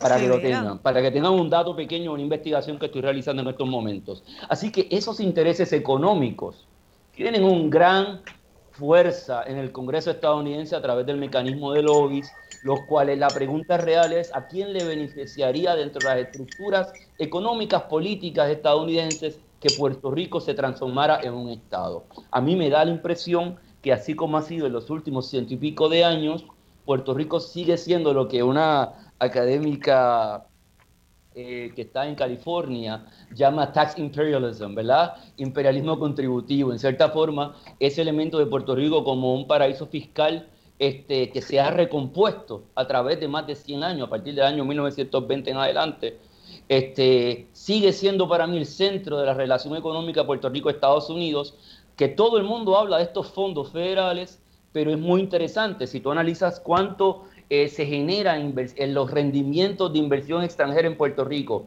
Entre el año 2000 y el 2012, más o menos se promediaron en 474 billones de dólares. Eso era 7.9 veces los fondos por transferencias que llegaron a Puerto Rico de los Estados Unidos en ese mismo periodo. Entonces, para que tengan los radioescuchas una noción clara, llegan ciertos fondos federales, pero el rendimiento de inversión extranjera de estas corporaciones en Puerto Rico generan ocho veces lo que el gobierno federal transfiere a los ciudadanos. Así que esa relación es importante tenerla clara y por desgracia muy poca gente la toma en consideración. Yo creo que eso es fundamental y que eso ha sido un factor determinante en la, la relación político-económica de Estados Unidos y Puerto Rico, especialmente en los últimos 60, 70 años. Y, a mí me parece que, y les quiero preguntar, eh, yo creo que el reto para muchas personas de entender eso eh, es, eh, dicen, bueno, ¿qué tiene que ver la, la gimnasia con la magnesia? O sea, por un lado, el gobierno está de Estados Unidos está mandando tanta cantidad de dinero en fondos federales y por otro lado, una cantidad mucho mayor sale de las inversiones privadas, pero el gobierno y el privado son sectores distintos. Yo lo que creo es que aquí hay que vincular por la, relevancia entre eh, por qué, eh, cuál es la vinculación entre que el gobierno de Estados Unidos invierta y las empresas multinacionales mayormente de Estados Unidos saquen tanto más. Pero cuál es el vínculo entre que el gobierno de Estados Unidos invierta y que las empresas eh, eh, eh, saquen tanto más. ¿Acaso son empresas que influyen en el gobierno americano para que estas condiciones sean así? ¿Que las condiciones políticas y económicas de Puerto Rico sean así? Mira, un profesor está, puertorriqueño que está radicado en la Universidad de Texas, no me acuerdo su nombre ahora mismo, puedo, puedo buscar el libro, y escribí un review sobre él, este, y él básicamente documenta claramente cómo la influencia del lobby corporativo estadounidense tiene una influencia importante en las políticas económicas que se toman en relación a Puerto Rico. No sobre los fondos de transferencia, que como tú bien dices, son decisiones del Congreso estadounidense de cómo transferir y qué fondos se adjudican a los ciudadanos en Puerto Rico. Eso es distinto al lobby corporativo determinando qué políticas económicas se aplican a Puerto Rico. Y básicamente hay una vinculación directa. Todo el mundo en Puerto Rico le adjudica la pérdida del 936, supuestamente, ¿verdad? A la inacción del Partido Nuevo Progresista. Pero por favor, cualquiera que documenta un poco lo que está pasando se da cuenta de que, primero, eso se veía venir de hace mucho tiempo. Y segundo, las farmacéuticas gastaron un billete tratando de que eso no sucediera. por el beneficio que eso le, le, representaba. Así que es bien importante siempre recordar que eso está ultra documentado en el caso del Congreso estadounidense. El que tiene dinero y capacidad de influenciar el Congreso mediante el lobby logra avanzar sus políticas públicas. Y yo creo que eso está exageradamente documentado en la investigación, ¿no? Entonces habrá que investigar un poco más, porque yo creo que es que el énfasis investigativo siempre va con la cuestión de los fondos federales y el estatus. Pero esa idea de estudiar la relación de las corporaciones que esencialmente controlan, o sea, el 72% del comercio al detalle en Puerto Rico lo hacen las megatiendas estadounidenses. En el año 2000, esa cifra era 53%. Es decir, se comieron el comercio local en 20 años. Entonces es importante, porque cuando llegan, por ejemplo, hay apropiados para este año 15 billones de dólares, FEMA logró ya en, en proyectos, pero gran parte de ese dinero se va de Puerto Rico, no se reinvierte aquí, precisamente por esta estructura económica que estamos eh, discutiendo. Entonces es interesante, ¿verdad? Porque pueden llegar muchos fondos federales, pero el gran problema es que una vez que ese gran influjo de fondos deja de llegar, la economía nuestra se desploma. Inclusive, eh, el estímulo de Obama, los fondos ARRA, llegaron 6 billones de dólares, 5 billones, una o 4.8, no recuerdo el número, muy alto. Hubo un crecimiento un año después de 0.2%, para después caer en crecimiento negativo hasta el día, hasta el 2019. O sea, eso te va indicando, van a llegar 15 billones de dólares. Quizás crecemos por cuatro años, tres años, pero el problema productivo es otro. Y es precisamente porque la economía de Puerto Rico, desgraciadamente, se ha centrado en esa lógica de paraíso fiscal y no hemos logrado este, articular una economía productiva doméstica, que inclusive a mi juicio beneficiaría a aquellos que creen en la estadidad, porque eso demostraría que Puerto Rico puede contribuir al erario en Estados Unidos y no solamente consumir de él.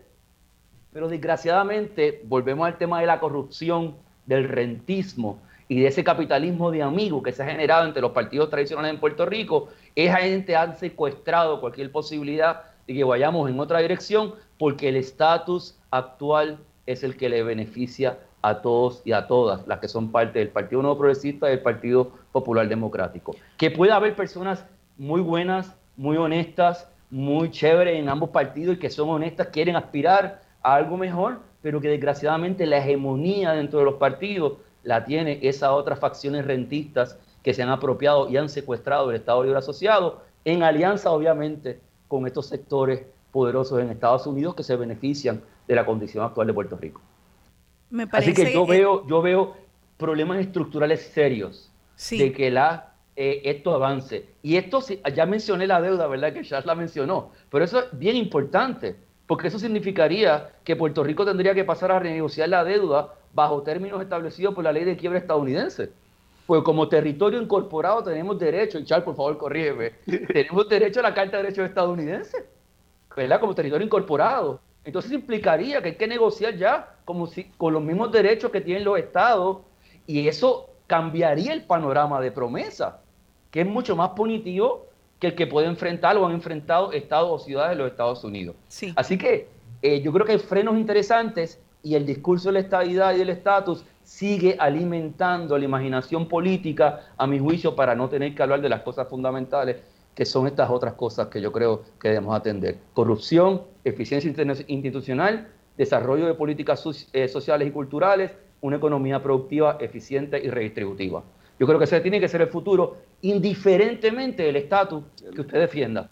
Porque cualquiera de los tres estatus, estadidad, independencia o mayor autonomía, va a depender su éxito precisamente de que tengamos esos componentes.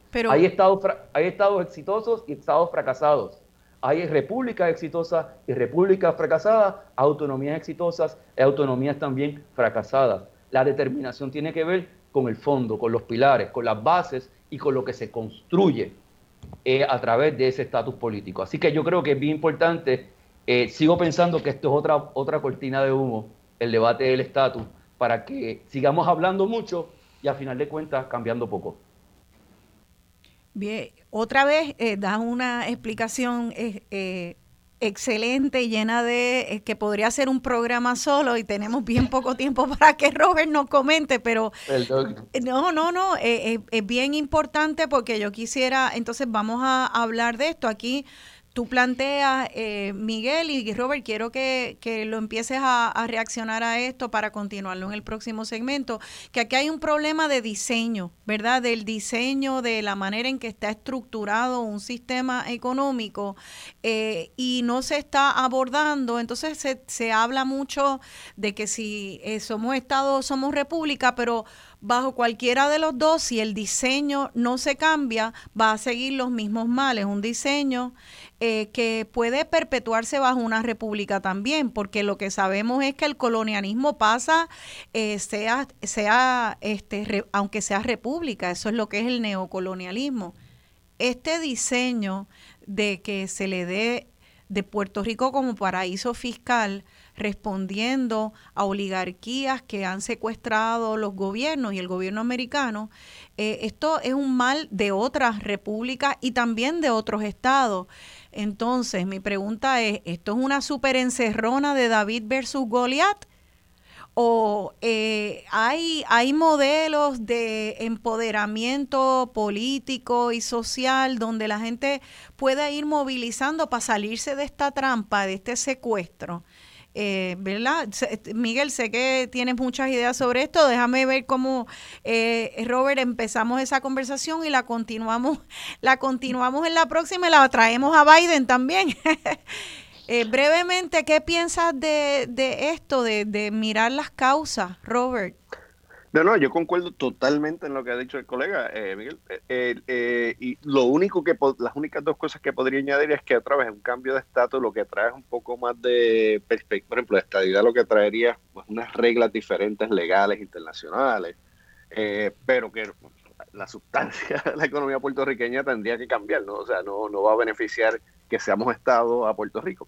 Lo otro que añadiría es que parte del problema es que esta noción del territorio no incorporado abre unas posibilidades para todo este tipo de corrupción a nivel internacional y a nivel eh, doméstico.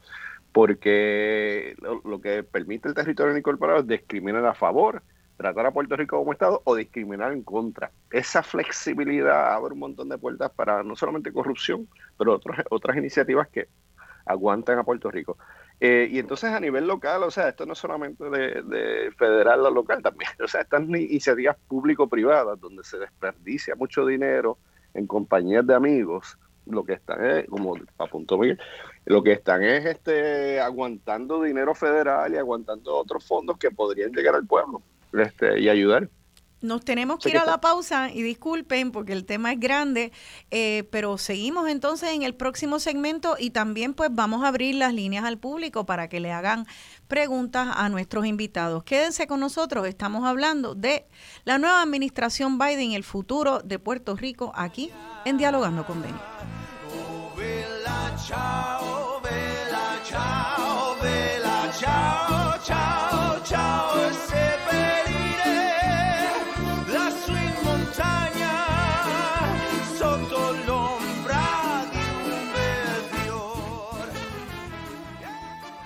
Descarga Radio Isla Móvil, tu portal de noticias y análisis, donde quiera que te encuentres. Radio Isla Móvil. Punta Vejes Autoejes, Racan Pinion Autoejes, para la reconstrucción e instalación de todo tipo de punta vejes y Pinion Autoejes es la solución. Además trabajamos bombas de power steering y cajas de guía. Contamos con amplio taller de mecánica y alineamiento computadorizado. Ven y compruébalo. Autoejes, calle Villa Final 458, al lado de Automeca en Ponce, 841 1010 841 1010 Autoejes. Mujer, si eres residente del área noreste de Puerto Rico y estás pasando por una situación de violencia doméstica, violencia sexual o acecho, en Taller Salud podemos orientarte y brindarte apoyo libre de costo. Llámanos al 787-697-1120. 787-697-1120. Este es un mensaje de servicio público de Taller Salud. A esta hora se reportan varios incidentes en la zona metropolitana. Si usted viene de Caguas a través del Expreso 52 o la carretera número 1, se están desarrollando también varias construcciones a esta hora. Salga lo antes posible de su hogar si quiere llegar a tiempo a cualquiera que sea su destino.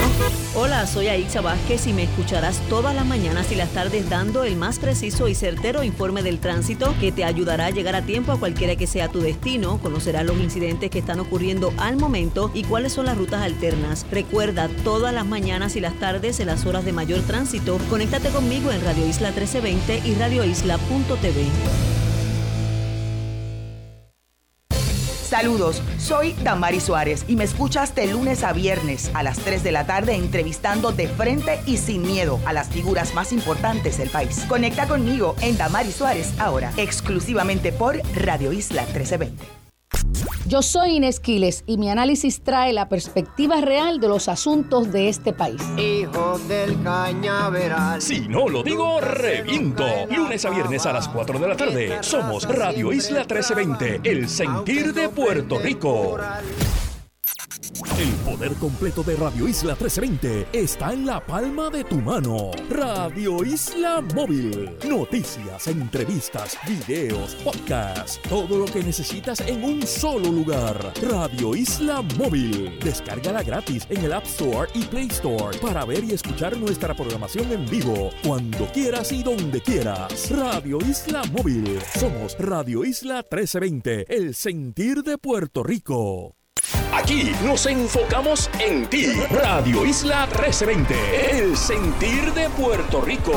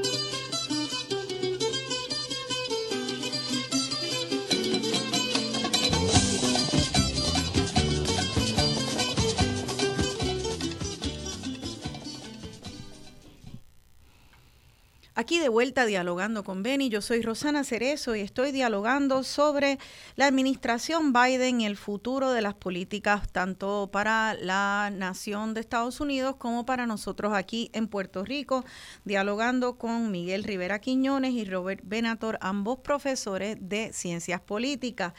Eh, bueno, pues entramos en, en un tema muy importante, que es el diseño eh, del sistema económico puertorriqueño. Eh, ahora tal vez sea difícil salir del, del camino ese hacia el tema de la administración Biden, eh, pero vamos a tratar, tenemos, este segmento es, es, más corto, tenemos que terminarlo antes, pero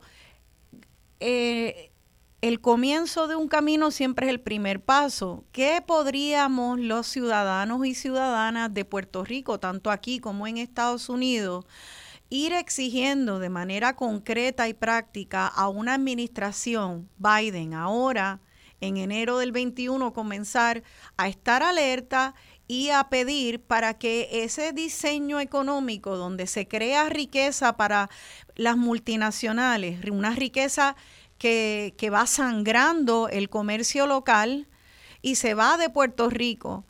Eh, y entonces, eh, condenándonos a, a, una economía dependiente del todo y, y de en precariedad para, para los, los residentes de Puerto Rico. ¿Cómo entonces podríamos empezar a, a pedir qué políticas públicas, qué pasos para tratar de que se fortalezca la economía aquí y que se empiece a movilizar la, la, la riqueza, que esa producción se quede aquí.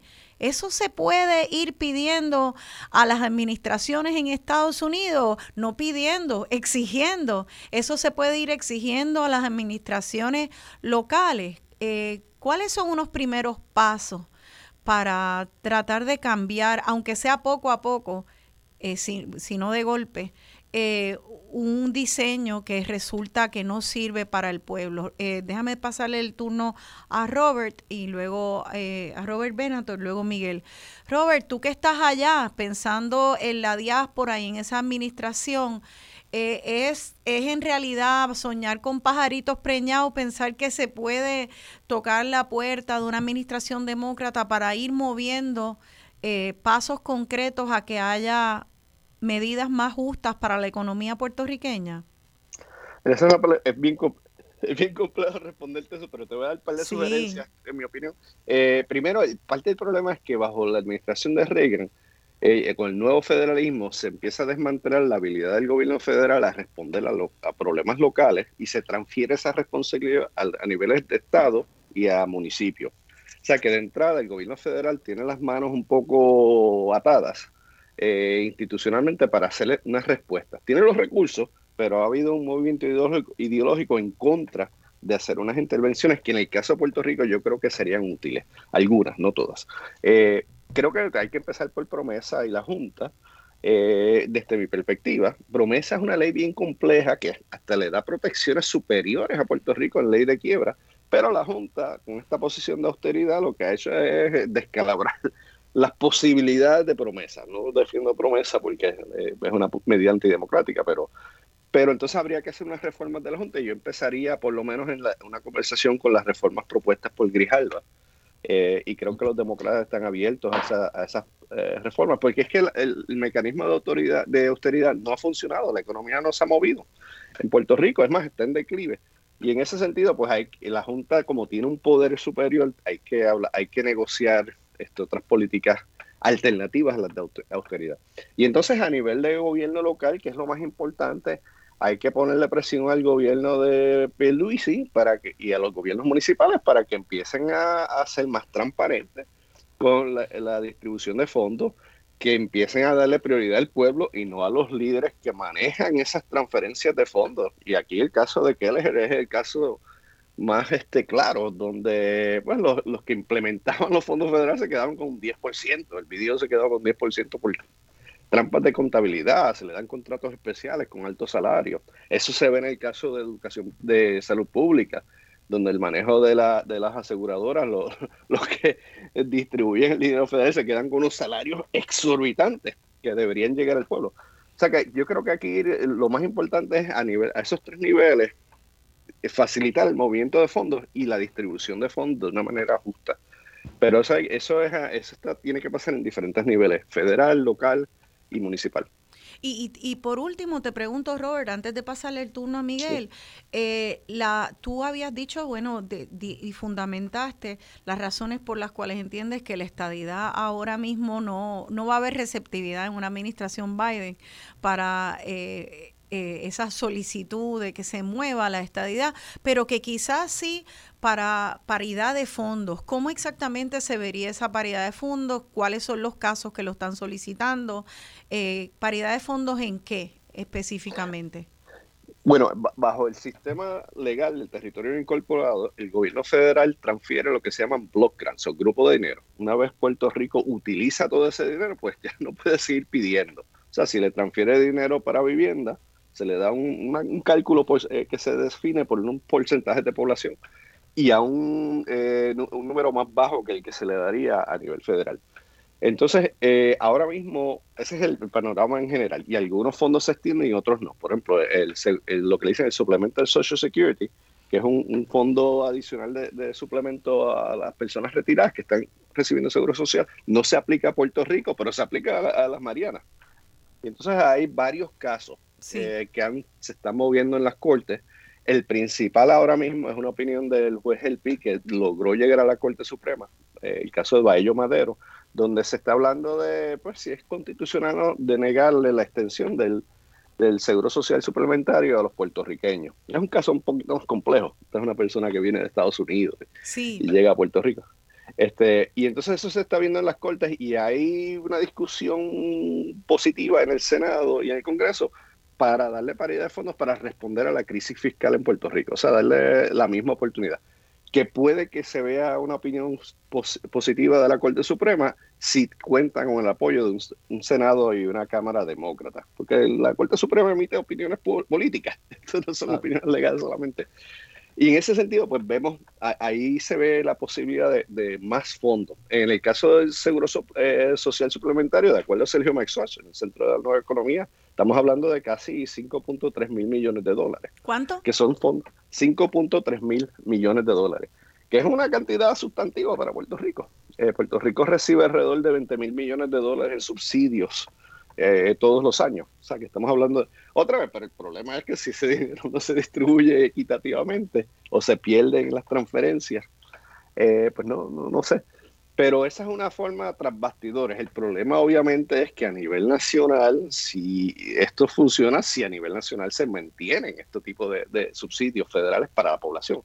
Yo creo que sí, porque como estamos con la pandemia, la administración de Biden está tratando de enfo- enfocar en subsidios locales para, las, para los individuos. O sea que este es un buen ambiente para ver más dinero y más paridad de fondos, eh, especialmente si Biden logra mover una economía. Este, o sea, el, el- el presupuesto, este, el rescate de 1.9 trillones de dólares. Eh, y finalmente, en, en ese tema, que no quiero ocupar mucho tiempo, este, yo creo que aquí eh, las, las- las referencias de Biden a un Marshall Plan puede que tengan más influencia en la administración de Biden. O sea, que Biden tiene un, eh, que Bernie Sanders tiene un compromiso, y no solamente Bernie Sanders, el ala progresista de los demócratas tiene un compromiso para, para pues, mover más fondos a Puerto Rico, porque saben que es necesario para responder a las necesidades. ¿Puedes El otro- explicar? Es el Marshall Plan, lo dijiste de pasada. eh, ¿A qué te Sí, sí. refieres? se, se hizo una propuesta durante la campaña electoral donde se hablaba de pagar la deuda, de que el gobierno federal asumiera una responsabilidad más alta sobre la deuda o unas porciones de la deuda para que la economía local eh, pudiera eh, rescatarse. Otra vez, el problema es que también hay que bregar con la corrupción local y el manejo de instituciones, pero la idea es que el gobierno federal podría subsidiar o pagar gran parte o toda la deuda de Puerto Rico para aliviar. Y ahí depende de, de las propuestas. Eh, el otro el otro issue que quizás hay que también enfatizar es que tiene que haber un consenso entre los legisladores puertorriqueños en el Congreso. Miguel Velázquez, Alexander Ocasio Cortés, Richie Torres y, y Soto. Si ellos se ponen de acuerdo en unos acercamientos, el Congreso le hace caso. Si ellos no están de acuerdo, no hay posibilidad de mover mucho, muchas reformas. Y Richie Torres y Darren Soto son apo apoyan la estadidad, Alexander Ocasio Cortés está en otro lado y Nidia Velázquez ha sido apoyado el ELA históricamente. Eh, pero Nidia Velázquez tiene mucha, mucho seniority en el Congreso. Que hay que también ver cómo bueno, los legisladores puertorriqueños en Washington. Yo no cuento a, Jake- a Jennifer González por ser republicana, ella está media marginada. Pero ella es parte de la conversación. ¿Y Alexandria no apoyaba la estadidad? Yo entendía que sí. no está ella está el, el bill de plebiscito la legislación de plebiscito está apoyando autodeterminación una especie de, de conti- de discusión local a diferencia de, las- de las iniciativas de Richie Torres y, y Darren Soto Interesante. Eh, voy a... eh, eh, vamos a abrir las líneas al público porque no quiero que empezar otro tema que entonces nos va a comer el poco tiempo que nos queda. Eh, pero déjame dar el número y entonces pasar a resumir esos puntos prácticos que diste, Robert.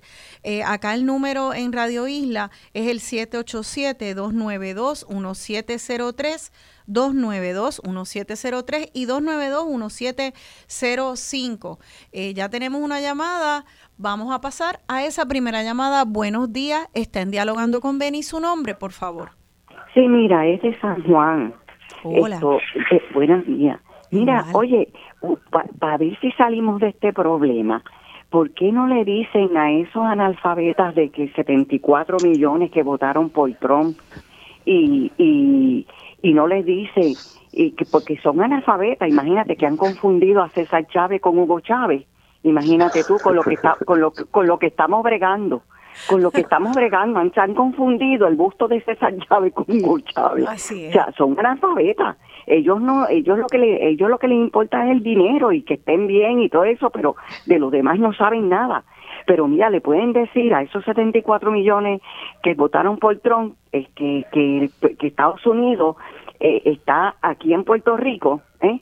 Se, se ha apoderado de Puerto Rico, a ver si empujan y, y son tan racistas y empujan al, al Congreso para que nos den la independencia y salimos de esto. Está Bye, gracioso. adiós, bye. Bye. Gra- Gracias, gracias a la radio escucha de San Juan.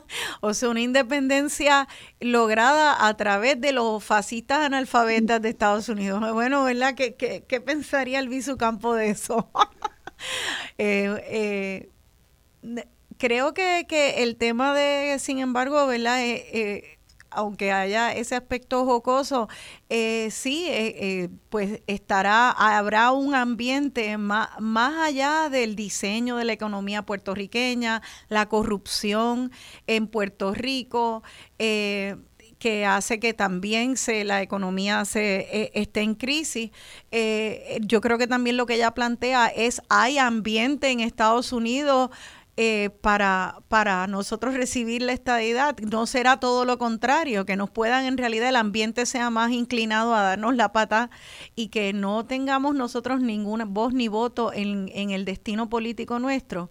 Está por verse, pero creo que el planteamiento es interesante y de verdad hasta patético que pudiéramos estar a la merced de del racismo y de la y de la ignorancia de, de elementos de un pueblo. Robert, te veo alzando la mano allí.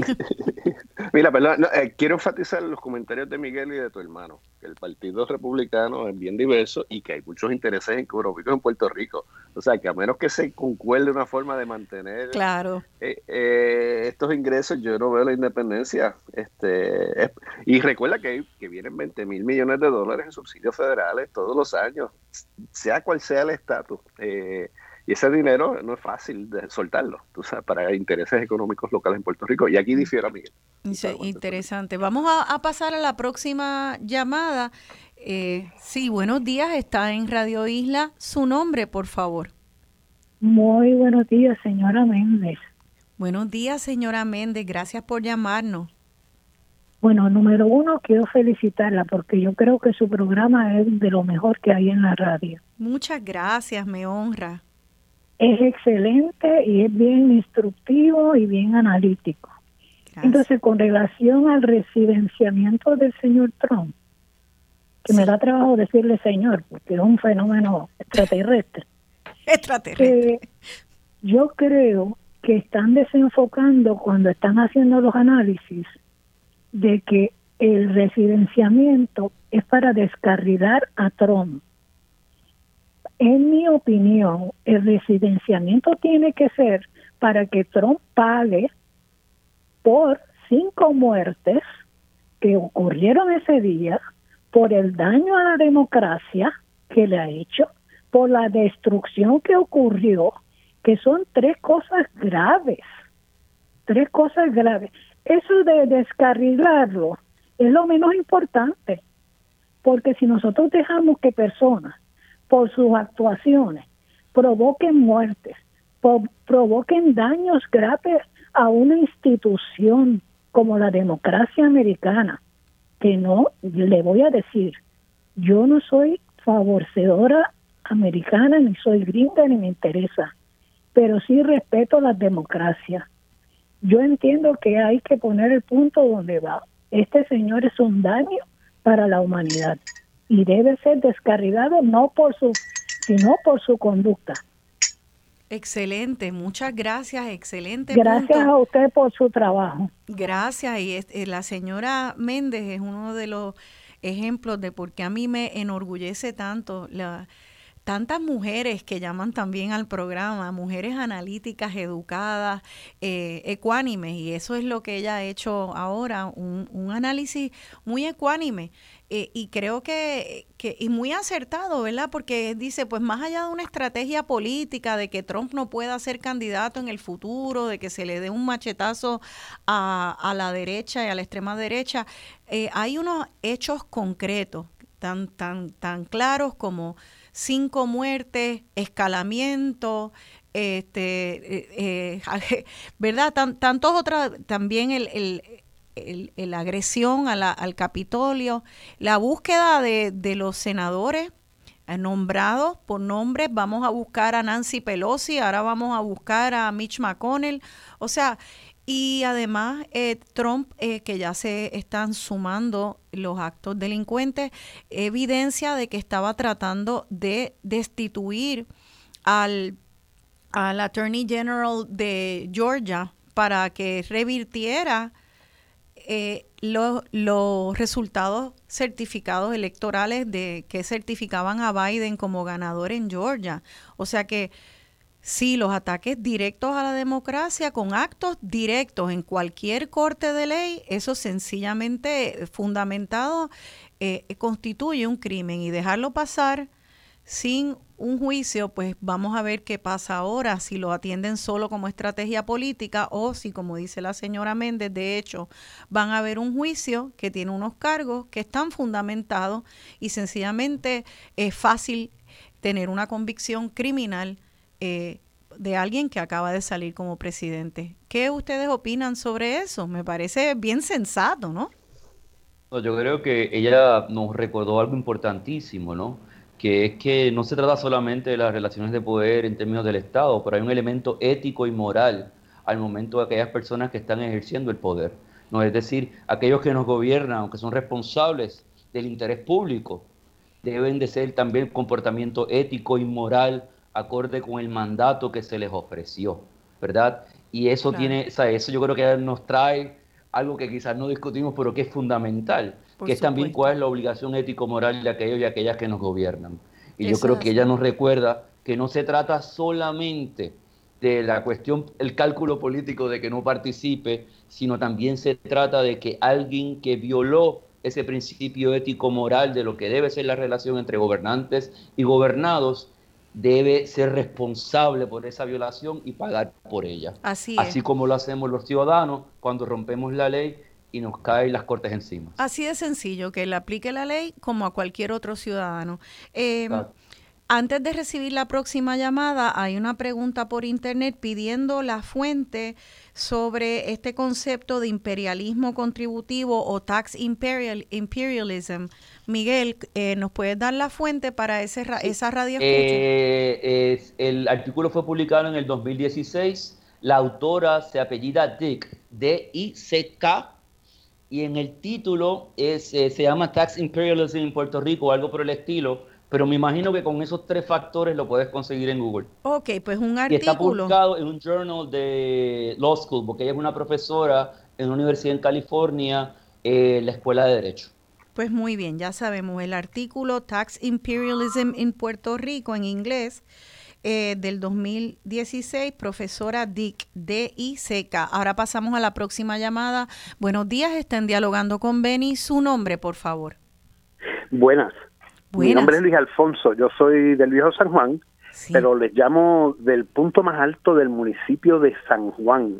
Estoy trabajando en el campo aquí en un jardín precioso, viendo la ciudad. Ay, qué y por eso es precioso. Y por eso he entrado y salido al programa y tengo un comentario y una sugerencia. Pero antes que nada, Rosana, me uno a las felicitaciones de la persona que llamó anteriormente y de todos los que escuchan este programa. De verdad, los felicitamos. Un magnífico programa. Gracias, Luis Alfonso. Entonces, este, una, una reflexión. Sería maravilloso si un programa se le pudiera dedicar, ya sea en el de ustedes o en, en otro en Radio Isla o en algún sitio, a documentar cuál fue la presencia de los nacionalistas puertorriqueños en Congreso. Este, creo que se habla mucho de lo que ha sucedido ahora, eh, un momento, a mi parecer, ese momento de la historia del nacionalismo puertorriqueño. De Es los una- nacionalistas una- puertorriqueños presos, perdone, que hubo un momento, una laguna. Ajá. Sí, de los nacionalistas que, que fueron eh, eh, eh, Lolita Lebrón, eh, Sí, sí, Rafael sí. Cáncer Miranda, etcétera, Sí. para eh, ver cuál es la diferencia de esos dos momentos en que hubo eh, Ah, eventos en el exacto. Bueno, esa es una Ah, sugerencia. qué bien. O sea, como comparar y contrastar con los ataques recientes Sí, sí, sí, al Capitolio. Exactamente. Ah, interesante, sí, gracias. Entonces, lo otro que quería, y con esto me despido, este, creo, y esto lo digo con un poco de humor, pero con mucha alegría, este, creo que todos los independentistas puertorriqueños deberían eh, hacerse para exigir la estadidad del Estado 51 para Washington DC. Porque provocaría la reacción Y- inversa. Y, Ok. y cómo, y es mi pregunta y con esto este, engancho, ¿cómo afectaría eso, precisamente la estabilidad de Washington DC, a- al proyecto del est- de la supuesta estabilidad para Puerto Rico? Muchísimas gracias, escucho, sigo escuchando el programa y mil felicitaciones una vez más. Muchas gracias a usted, Luis Alfonso. Lamentablemente nosotros con- la pregunta no la vamos a poder contestar porque ya me están pidiendo que cortemos para entregar el programa, pero eh, sí me comprometo a que sean temas de, para programas eh, futuros. De verdad que ambos planteamientos muy interesantes. Luis Alfonso, gracias también a la señora Méndez y a, los, a todos los radioescuchas que han escrito a través de las redes. Gracias también a ustedes, compañeros, por estar aquí, eh, por estar siempre en la, en la brega, investigando y siempre tratando de revelar la verdad con fundamentos, que no ha sido la tendencia eh, bajo esta administración y tampoco caracteriza a muchas administraciones. Así que veremos qué, qué nos depara una administración Biden. Ahora mismo muchos tenemos esperanza, eh, por lo menos de un alivio a unos estilos autoritarios muy peligrosos a la democracia. Vamos a acabar el programa en esa nota, no quiere decir que no estaremos vigilantes y analizando. Así que gracias a, a Miguel Rivera Quiñones y a Robert Benator. Gracias a ambos, compañeros. Chao, hasta luego. Chao, y nos despedimos con la muralla, haciendo punto en otro son, para que siempre podamos abrir la muralla a todo lo bueno y cerrarla a todo lo que atenta contra la dignidad humana. Se despide de ustedes su servidora, Rosana Cerezo.